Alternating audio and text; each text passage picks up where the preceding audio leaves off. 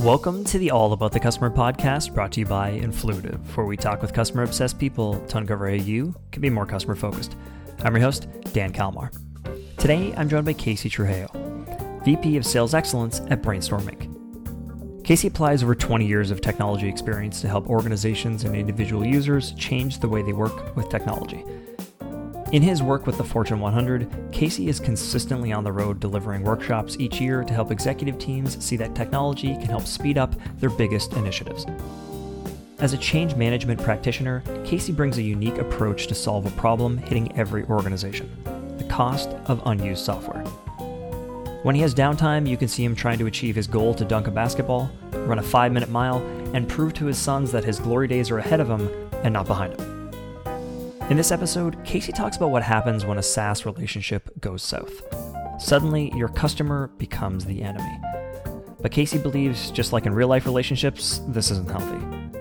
In this episode, Casey breaks down how to set up SaaS relationships for success in the first place and what to do when they break down.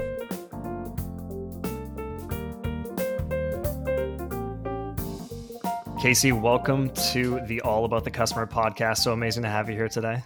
Dan, it's good to be here. Thank you for the invite.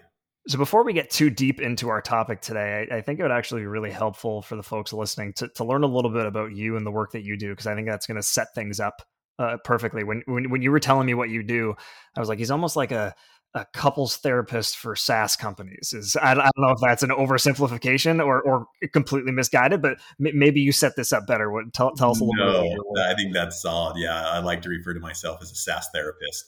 So what we mean by that, or what I mean by that, is I've been in the space in organizational change management for some time, and I focus specifically on SaaS vendors who are working with their direct customers, and they want their customer to realize the value of what they purchased. So I, I use I love to use this analogy, Dan. I hope this is okay.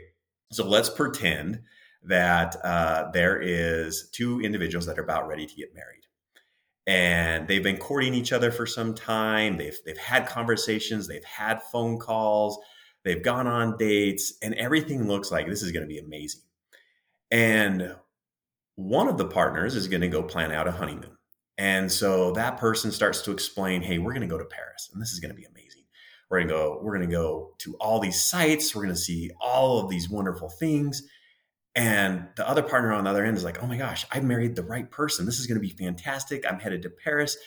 And in their mind, they're like, I'm seeing the Eiffel Tower. I'm getting crepes, croissants.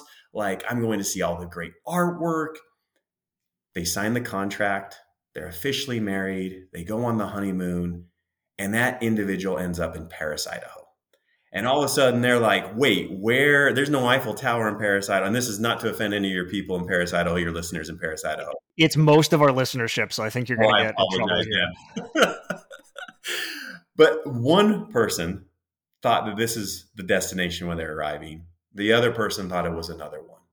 And so this often happens between a SaaS organization and their customer is – both of them are excited about the opportunity. Both of them are excited about the relationship, but where they uh, end up at is sometimes two different areas. So the expertise I bring has been doing this for for 20 plus years in seeing organizations trying to help their customers realize that value. So I like to always relate it to to a marriage, and that's why I say I'm, uh, uh, basically I'm a SaaS therapist that analogy is interesting because when I think of the you know SaaS vendor buyer relationship, I think a lot of times we can get on the, the wrong page for two reasons. I think one, it's because we don't talk about it. Like when you talk about this relationship example, you need to make sure you're managing expectations for this trip. So that's one side of it. But the other side of it too, I think, unfortunately, is there's a lot of misleading going on, right? Like you just mm-hmm. have a, a, a salesperson who's incentivized to just sell things no matter what and it doesn't kind of matter the outcomes uh, so they sell things. So how much of the blame do you put on not having these valuable conversations ver- er, early on versus just i don't know maliciousness let's say?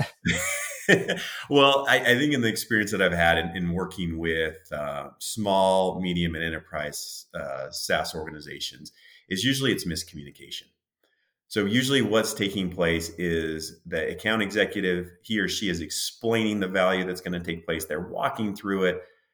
This direct customer is enamored with the problem that they're trying to fix and they start drawing their own conclusions.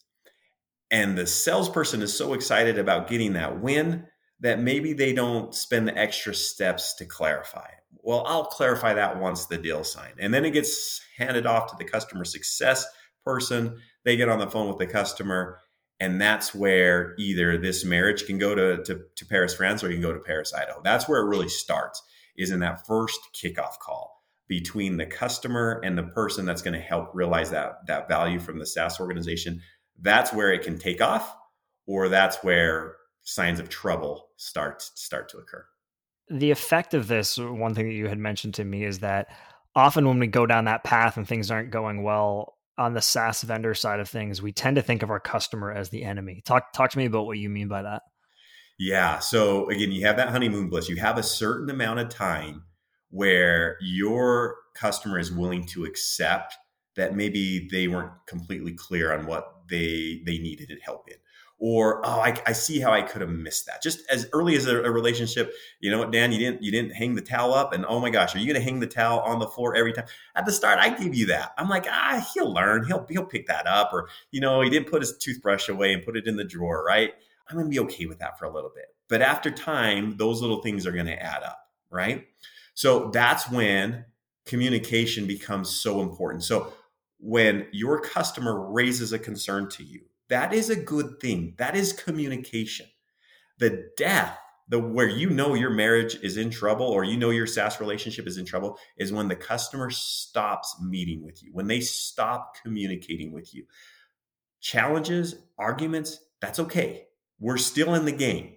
But where it's going to start to venture off is when they don't feel you're being transparent back with them, when they feel that there's a misalignment and you're not fixing it. That's where we start to see the partner or the SaaS vendor as the enemy. And the SaaS vendor needs to justify themselves. So they're telling their boss, well, gosh, this customer just isn't doing what, what my best practices. They're not doing the things I'm asking them to do. And again, that's why it's the perfect analogy of a marriage is all of a sudden people that had fell, fallen in love with each other start to see each other as maybe you're not who you said you were. And we start looking at the other person instead of looking at ourselves. We so often take negative customer feedback as a bad thing. I mean, why wouldn't we? It's negative after all. But I love Casey's point here that negative customer feedback at least shows that a customer is invested in us. They care enough about us to share that information to make us better. We really need to reframe how we think of customer interactions this way. The first thing you need to look at is opportunities, and you need to be, you need to strip away your pride. You need to be able to ask questions back to the customer and not with intent to lead them anywhere, but with the intent to understand. That's where we need to start out with is it sounds like you're frustrated. Well, yeah, I'm frustrated. Could, could you walk me through that? Where are you frustrated at? And usually it's going to come down to one thing. What they feel the value they're supposed to receive, they are not seeing it. It's, it's just, just that simple. I'll give you one example. Dan, this will be this will be a great one. I had one SaaS vendor their tool was designed to eliminate help desk calls. So they're rolling out a new software. Um, it's this is a pilot, and the goal was I'm going to help you not receive any phone calls. That's that's my goal. So as you roll out a new piece of software, your calls to the support desk they're going to be eliminated because of this platform. Okay, so that's that's what their software does. So they get into a 90 day pilot the SaaS vendor is super excited because the data is through the roof in how they've helped this customer. And so they get on the phone call, they say, Hey, we've had a great 90 day pilot. Are you ready to move into the contract? And the customer on the other end goes, I didn't see any value. All of a sudden the SaaS vendor's like, What? Wait, like you you look look at all this data. And they said, Yeah. Well, we didn't re- receive any support calls. Well, yeah, that's what we do. We, we help you from not receiving any support. Like the person couldn't believe they were having this conversation with the customer, right? And the customer goes, No, our rollout was so great. And we did everything right. No one called the support desk. It wasn't your software that helped. It was just we did a great job of rolling out the software. So, what they didn't define out is how in my platform would we define success and measure the success. They didn't agree upon the success metric. And so the vendor thought they had won, but the customer's like, no, I won without you. And they didn't correlate the two because they didn't decide what the value was and how they would measure the value. It really is that simple. And, and that's one thing I'd love you to dive deeper on. We, we talked about the, the vendor side of things of looking at the customer as the enemy, and it's often uh, they just didn't know what they want. They're, they're idiots. They don't know how to use our software. What what does the customer side of things tend to look like when they're viewing it as, as the enemy? Is is it that extreme example I talked about before, where uh, some slick salesperson just sold me something and, and didn't think about it? Like, what does that tend to look like from the customer side? Yes, it's where the blame starts to shift. So when you hear your customers say your software is not easy to use uh, people aren't getting into your application. I've heard a ton of complaints about feature sets that you don't have. When they start shifting blame, that's when you know that you're getting into enemy territory. So, one of the things, Dan, that I want to walk through your audience through today is okay, I get that, Casey. Yeah, I've gone through that. What you're saying, it resonates with me. It might even be triggering some some some flashbacks of past customers and and you know they they might be curling up in a ball in the corner right so i want to give them some some tips to help them when they start to feel that their their their customers falling out of love with them i want to give you some tips today so dan would that be okay for me to share some of that I would love that. What if I said no and we're just, uh, this probably wouldn't be a very interesting podcast. We just ended up there. I, I would love that, Casey. That's fair. If you, That's fair, if you dove into those. so let's go into it. So the first thing you need to do is when your customer starts to bring up the concern and you feel that you're going into enemy territory, you first need to recognize, like I said at the beginning of this podcast, is it sounds like you're frustrated. It sounds like you're feeling you're not getting the value that you paid for. And let them talk. Let them explain that and say, okay, what I'd like to do is set up a call because we, we don't have enough time in this weekly sync to really dive into what you want to talk about. Is it okay in our next call if we dedicate our entire time to the to this frustration that you're feeling? Is that okay? Yes. Is there anyone else you'd like to get involved in that call? Mm, no. Usually they're going to say no. I want to handle it because that person that you're talking to is responsible for realizing the value of your software. So they don't want to bring in their boss yet because it's going to make them look back. Don't forget that the person on the other end is a human being that has a job and they're being measured on how well they're doing. Don't forget that you're talking to someone. That's why I say relationship is important. Like, view it as a marriage. Like, you're in this together because you actually are. So, when you have the call, you set it up, you're like, great. Hey, if we could start, I'd like to go just go back to the beginning. And I'd like to ask you this one question. And this is what I call the, the, the magic wand question. And so here's the question, Dan. It says if you had a magic wand and could guarantee 100% success, what would be the behavior change your users would be having with this software? Okay, basically, I'm saying, why did we fall in love in the first place? Why did we feel like this was a good fit? And I'm asking the customer to revisit that emotion and I'm asking them to revisit that there's no chance for failure. Why did we do this in the first place? And when you put your customer in the frame of mind to go into the future, so if I was to say, Dan, if Magic Wand, if you had a guaranteed success, what would this podcast look like in five years? You start envisioning things. You start thinking that you have, you know, tens of millions of followers, right? You're thinking that you're maybe with Ed Mylett on his show, and he's saying, "Dan, how did you do all this?" Right? Like you're you're seeing yourself in this, and it creates a, a feeling of like, "I want to be there," and that's why you start with that question. Okay. And I want to focus on two parts of that question. Number one, 100% success, no chance of failure. That's important in asking that question. And two, what's the behavior change? What's the behavior? What do you want people to do differently? Those two things are the magic of that question. Okay. Dan, any follow up off of, of the question number one? Once I've asked that, is there any question on why I worded that way or, or why does that work? Any any any follow up on that? I think why I really like that question is one, you talk about the people thinking forward to the future state of being really successful, but I also like the idea of this being, you know, why why did we start doing business together in the first place? Because it kind of gets people back to that happy state too. So I think it's a really interesting question where it helps people look forward, but also helps people look back to be like, hey, we we both got into this willingly. Like we we both wanted to move forward with this. Let's kind of try to rekindle that spark a little bit, if you will. Not to I feel like we're taking this analogy pretty far, but yes, are. There's a reason why politicians, when they're re- running for reelection, they're always talking about the future. What we're going to do differently in the future. You give me four more years, this is what I'm going to do differently. Because that's where happiness is. That's where, hey, I feel like, okay, this is finally going to get solved. So that's why we start out with that question. Question number two is if that is how you want them to work, what are they doing today? Now, what is so important about question two is your tone. I'm not accusing you. I'm not I'm not going after you and saying, "Hey, see, you're the problem," right? I'm just saying if that's what you want, how are people working today then? Now, where does that put someone? That puts them in their current state. That puts them in the frustration again. And the frustration is why they bought. The frustration of like, I can't do this anymore. We can't keep doing this. I have to get you back in that spot. So you see the gap between future and current. That's why question two is so important. Okay. And usually, like, for example, there was one SaaS vendor we were working with, they have a collaboration platform, whiteboarding. So you can do all sorts of like little virtual stickers and you can make cool comments. And, and it's like you're in person, but you're not. And it's just a phenomenal software. And they were working with a customer that was that was having this problem. People weren't utilizing the software. So they went back to future state. Oh, we're just in hybrid work environment. We have people all over the world. People don't feel connected. We're losing people because of it like they that was the whole reason why they bought. So we went into the future state. They re-went through what what success would look like. They talked about projects going from 90 days down to 30 days. Like they had all their data again. And then we walked through, okay, so how are they doing it today? Well, they're doing it through emails and they're sending attachments and things just are just frustrating. People leave frustrated that nothing's getting progressing. Oh, okay, that's where I want you to get back to now is I want you to get back to frustration because that's a healthy thing.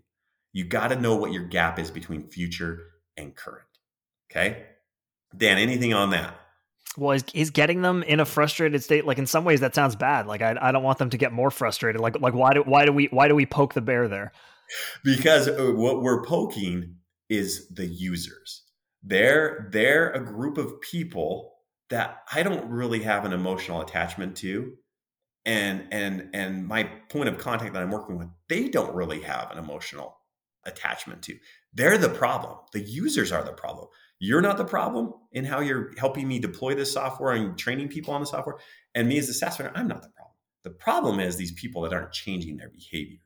And so I want them to go revisit that of like, I can't deal with those end users anymore. I can't hear my boss complain that projects are failing and it's my fault for not helping these people be more productive. That's why you want to go back to that frustration component you don't want them to return back to their normal day in life.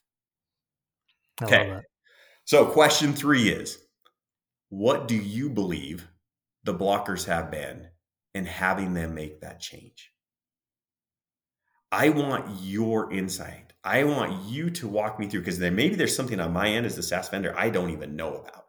And out of this, we might figure out some things. We might figure out that you haven't actually followed my best practices and communications out to your users. Like, do your users even know this platform exists? Do they even know that this application is there? How many of your people have actually been trained? I can't just come out and blame you. And I can't ask for how many people have done this and how many people. That's just accusatory. What I need you to start to walk yourself through is why isn't this change happening? And you're as much of a partner in this as I am. And so that's the goal of question three is where do you think these blockers are? And from there, now we have something to work on. Now we have something to go after. And that leads to question four is okay, now you have this list of blockers. Okay, that was great. Help me understand this more. And I'm writing it all down and I'm listing down the four or five blockers because people always give a ton of blockers. And I'm like, okay, great. If you were to label one of these blockers as number one, which one would it be? And then they're going to tell you. And then you go, why is that one? why is that one the number one? And then they're going to tell you. And now you say, okay, let's let's start with that blocker. Is that fair? Yes, let's start on that blocker. Now we have just come back together. Now we're friends again. And now we're working on a timeline. And when you think about it, Dan, the best friends you have, I bet, are the ones that have gone through hard times with you, the ones that have been through thick and thin with you. And so it's actually one of the best ways to develop an amazing partnership with your customer is when things aren't going well, it's actually probably one of the best times to keep moving.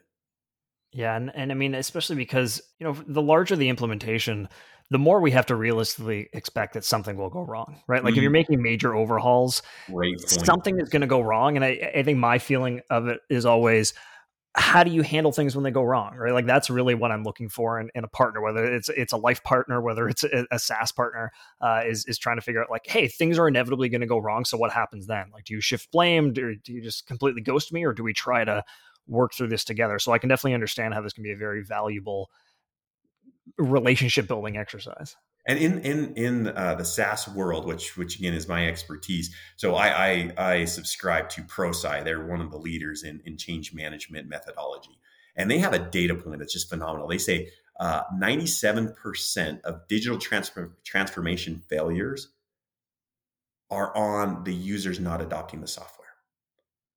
Only three percent, three percent are the technology wasn't set up correctly. And so usually there's a misalignment in the communication to the end users of what the customer or what the organization actually wants their employees to do. So uh, another data point for you, we we we this is 50,000 end users were surveyed and they're across all different businesses and they were all going through the same transition. They were all moving to Microsoft Teams. So I'll be very specific in this example.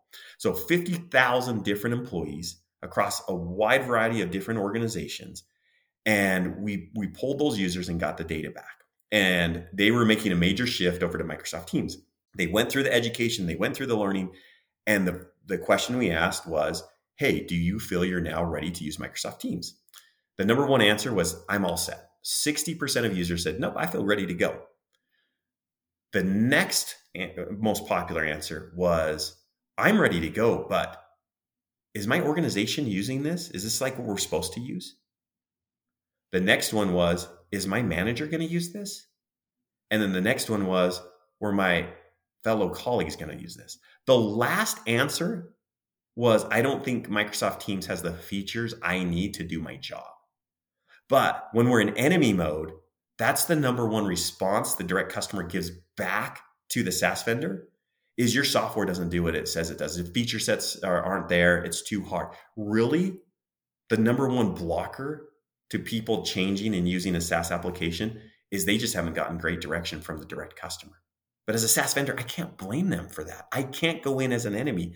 I have to walk them through questions and help them see that for themselves. So we're probably struggling because you're probably not doing something right on your end. But I can't go in like that. We got to go in as a partnership. And so I, that's why those four questions are, are so so money. So I, am always really interested in what this tactically looks like, and I, I, love to go into some questions that might seem like they're kind of mundane, and maybe there's not a best, you know, one best practice, but I, I think it would be interesting. How long does do these calls typically make? Like, do you, do you, set up an hour? Do you set up two hours? Do you set up 30 minutes? Like, wh- how long do you feel like you need to truly dive deep into something like this? Setting the expectation or resetting that expectation of of where do we want to go today? And these questions can be used at the beginning with a customer success person. So that I just barely signed the deal. These are great questions to use. So you're on the same page at, at the beginning. But when I'm doing uh, an executive briefing after our first year renewal and that executive comes in, I'm asking those questions to that executive because I want to understand what that person is feeling. Right. So at either time, those things are, are very beneficial to use. Now, going back to your question, this is a level setting vision type question. So it usually only need about 30 minutes to be honest. And I'll give you one best practice as a bonus tip. When you have four people on a call, so you're the CS person by yourself or the account executive on the call by yourself, and there's four uh, other people on the on the other end that's on the direct customer end because no one wants to buy by themselves. They all buy in committees today because no one wants to be blamed that hey, I bought that software that didn't work. Like they spread the risk around, right? So when I have five people on the call, this is how I do it. I said, hey, it's great to have everyone here. I'm going to quickly introduce myself.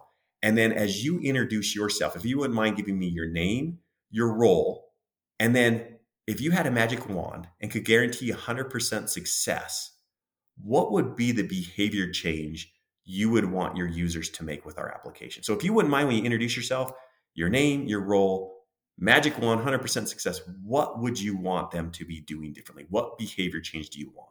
If we could do that at the start of this introduction, that would be fantastic. Now, guess what? Boom, I'm into a call. And guess what? This person builds off this person, and then they start talking about the future, and it is beautiful. And then when you ask the, so how are they working today then? Oh man, then they just start piling on each other, right? And it's beautiful thing. But you're actually getting transparency. And that's what's key is together we have to be transparent with each other. So it usually takes 30 minutes. Off of that, you identify which are the top one or two things you want to start working on. And then that one's a 45 minute session. That one's an hour session because you're now getting into weeds. Now you're getting into who owns what, what do you need, when will you send that out, how will we measure it? Okay, in two weeks, let's follow up on did you do your part? I did my part. Let's look at the data to see if we were successful or not. So those calls get a little bit longer, but a vision call with those four questions, 30 minutes. And the other thing I was going to ask, and you, you, kind of broached it a little bit here when we talk about multiple people. You mentioned often when you ask who needs to be on this call, most people just say it to them. Do you have any thoughts on if you want it to just be that one person, if you want more people on the call? Like, I'm, I'm sure you just kind of take whatever you can get, but if you're the on the vendor side, do you generally prefer to have more people, or do you think it's better to just have one person? I would always want the executive sponsor for who purchased the software. So there's usually, even though they make it by committee, there's one person that usually owns it, and they're the ones that really push for it. You know, so I usually want them on the call. But normally, your champion or your person you're working with won't bring that person back in if they feel that they're going to make them they're they're going to look bad. So they're not going to do it. So when I ask these questions, I you, you reminded me of another bonus tip.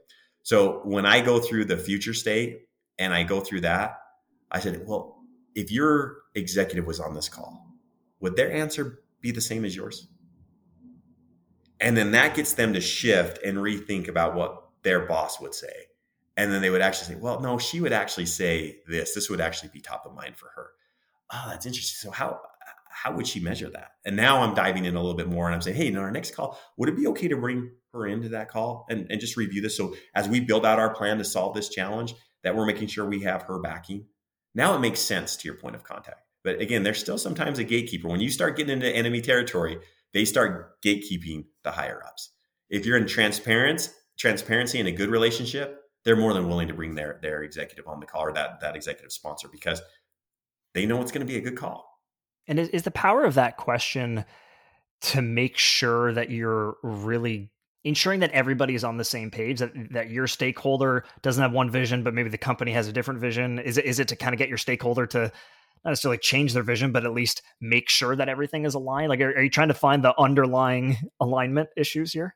I'm trying to find that. And I'm trying to find can your executive also put your initiative to a higher goal that they've they've talked about right so for example a hot topic two years ago was everybody was you know one team progressive insurance uh, Progressive One or or ExxonMobil One. Like everybody put a one behind everything. Like we're to come together. We're to be kumbaya and all this wonderful thing, right?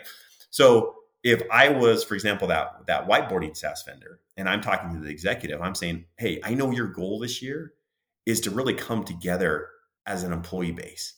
Have you thought about this initiative being tied to that Progressive Insurance One mantra that you have going this year?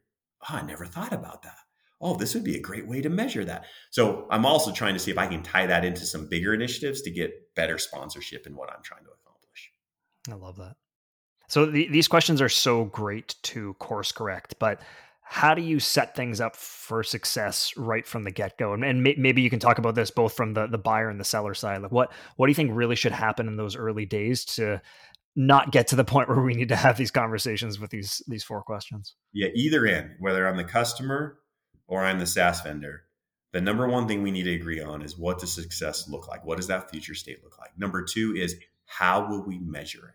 How will we know that we're successful? So the SaaS vendor, there's a fallacy out there in SaaS, and I'll shout it from the rooftops, is this thing called monthly active usage. How many of the people are logging in every month to do something? That is such a fallacy because I could go in there and be doing the same job I've always done. I'm just doing a different application. The benefit comes from me actually changing my behavior and working in that new way. So just measuring do people log in? Yeah, that's you that's the first thing you have to do. But number 2, am I realizing the value of logging in? Am I doing something differently? And that's where you can't actually measure it all on your application. You need the customer to actually grab that information and be able to share that with you. The actual the actual last part, which is the most important, is does the customer realize that what they thought was going to happen, how it's being measured, did that value actually happen?